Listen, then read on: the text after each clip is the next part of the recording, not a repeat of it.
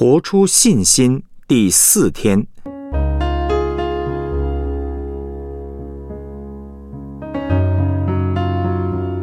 初熟果子的信心。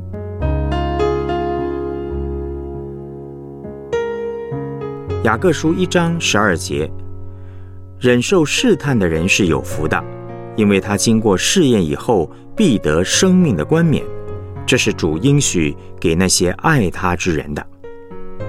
雅各书一章十六到十八节，我亲爱的弟兄们，不要看错了，各样美善的恩赐和各样全备的赏赐，都是从上头来的，从众光之父那里降下来的，在他并没有改变，也没有转动的影儿。他按自己的旨意，用真道生了我们，叫我们在他所造的万物中，好像出熟的果子。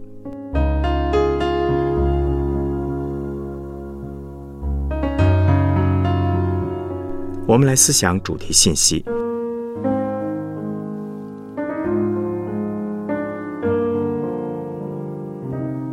苦难让我们寻求上帝，上帝赐下话语，让我们结出生命的果子，带上生命的冠冕。紧接着呢，雅各说：“我们这些人不只是得到生命的冠冕，得到上帝的祝福，还要成为万物中出熟的果子。”初熟果子的信心是有影响力的信心。什么叫初熟的果子呢？当树木开花，结出第一颗果子之后，接着第二颗、第三颗果子和后头很多的果子就会跟着出现。上帝要他的儿女们在万物中成为初熟的果子，意思是，我们这已经在真道上得着生命的人。要对别人有影响力。当我们遇见耶稣，这叫复兴。当我们得着这样的生命之后，又去影响别人，影响国家社会的价值观，创造一种合神心意的文化，这个叫转化。第一颗出熟的果子是耶稣，我们呢，则是在后面跟着产生的第一批出熟的果子。不只相信自己属于上帝，也相信自己能够对别人有影响力，就是出熟果子的信心。我们家老三盼盼的高二、高三国文老师是基督徒，他怀第三胎的时候已经四十多岁，又有心脏病，周围的人都说生这个孩子太危险了，而且生出唐氏儿的比例也很高。让这个姐妹呢有很大的压力。盼盼写了一封文情并茂的信，加上她自己的见证，送给这位老师。她告诉这位老师说：“我妈妈常常为我感谢赞美主，因为我也是妈妈年近四十的时候生的孩子。当时有人说可能会生出唐氏儿，不如堕胎比较好。”特别是医生和护士都会问妈妈要不要做羊膜穿刺，可是妈妈却认为不需要。她说：“上帝所给的孩子都是好的。”结果我生出来以后很健康，一点都不像唐氏儿，讲话又流利。这封信给这位老师很大的鼓励，让他在很沮丧、遭遇很多试炼、试探的时候得到信心。后来孩子生下来，孩子平安健康的长大，现在已经上小学了。杨师母的信心影响着盼盼，盼盼的信心影响他的老师，这个叫做出熟果子的信心。我相信这个老师会继续影响别人。活的信心，不只是带给我们自己生命的冠冕，活的信心也是出熟的果子。会对别人有影响力。初熟果子的信心是团队的信心，请注意雅各书一章十八节的经文说：“他按自己的旨意用真道生了我们，叫我们在他所造的万物中，好像初熟的果子。第一颗果子是耶稣，之后的果子都是一群一群的产生，十二个、七十个、一百二十个。”这个叫做基督的群体，初熟果子的信心不只是个人的信心，更是团队的信心。信心呢，在保罗的观念里面叫做信德的盾牌，也就是信心的盾牌。当时罗马军团是全世界一流的军团，攻无不克，战无不胜。但是最有名的还不是他们的刀剑，而是他们又大又坚韧的盾牌。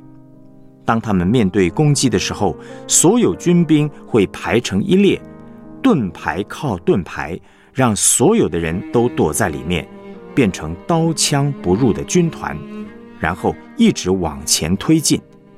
敌人的刀剑没有办法碰到他们，他们却能够随时出手攻击。盾牌是用牛皮裹起来的，打仗前他们会把盾牌泡在水里。除了刀枪不入之外，当敌人的火箭射来的时候，完全不会着火。难怪保罗说，信心的盾牌可以灭尽仇敌一切的火箭。仇敌的火箭是什么呢？是谎言、恶言、乱七八糟的语言。当性解放团体用谎言、恶毒的话来攻击、污蔑教会，我们怎么抵挡他们呢？就是用信心的盾牌，而且是团体的信心。团体的信心让我们可以胜过从四面八方射来的火箭，并且站立得稳。当性解放团体透过各样的媒体教材，积极进入校园接触下一代的时候，我看到一群妈妈军团勇敢地站出来，守护着下一代。这些妈妈是一群初熟的果子。开始发酵，开始发生影响力，进而影响各行各业，来一起面对这场战役。当我们一群人用信心彼此鼓励扶持，我们会像罗马军团一样，在这场征战中得胜的。活的信心是一种面对各样试炼仍然勇敢站出来的信心。活的信心。是在苦难中可以用祷告紧紧抓住耶稣，得着智慧和启示的信心，也是一种与基督的身体紧紧连接在一起，对周围的人产生影响力的初熟果子的信心。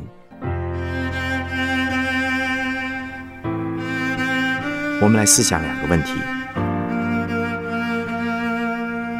什么是初熟果子的信心呢？在你的环境中，要如何活出有影响力的信心呢？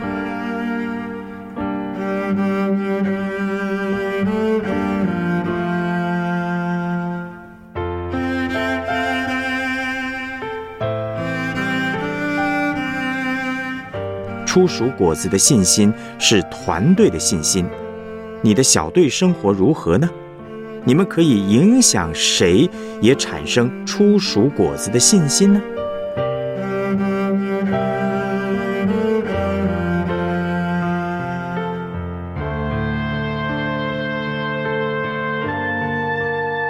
我们一起献上祷告，亲爱的耶稣，谢谢你陪伴我经过许多的试炼，带领我生命渐渐的成熟，成为初熟的果子。求你帮助我。天天活出有影响力的信心，成为别人的祝福，也帮助我委身在爱的小队中，在团队中彼此扶持，一起面对各样的征战，并且靠主得胜。奉主耶稣基督的名祷告，阿门。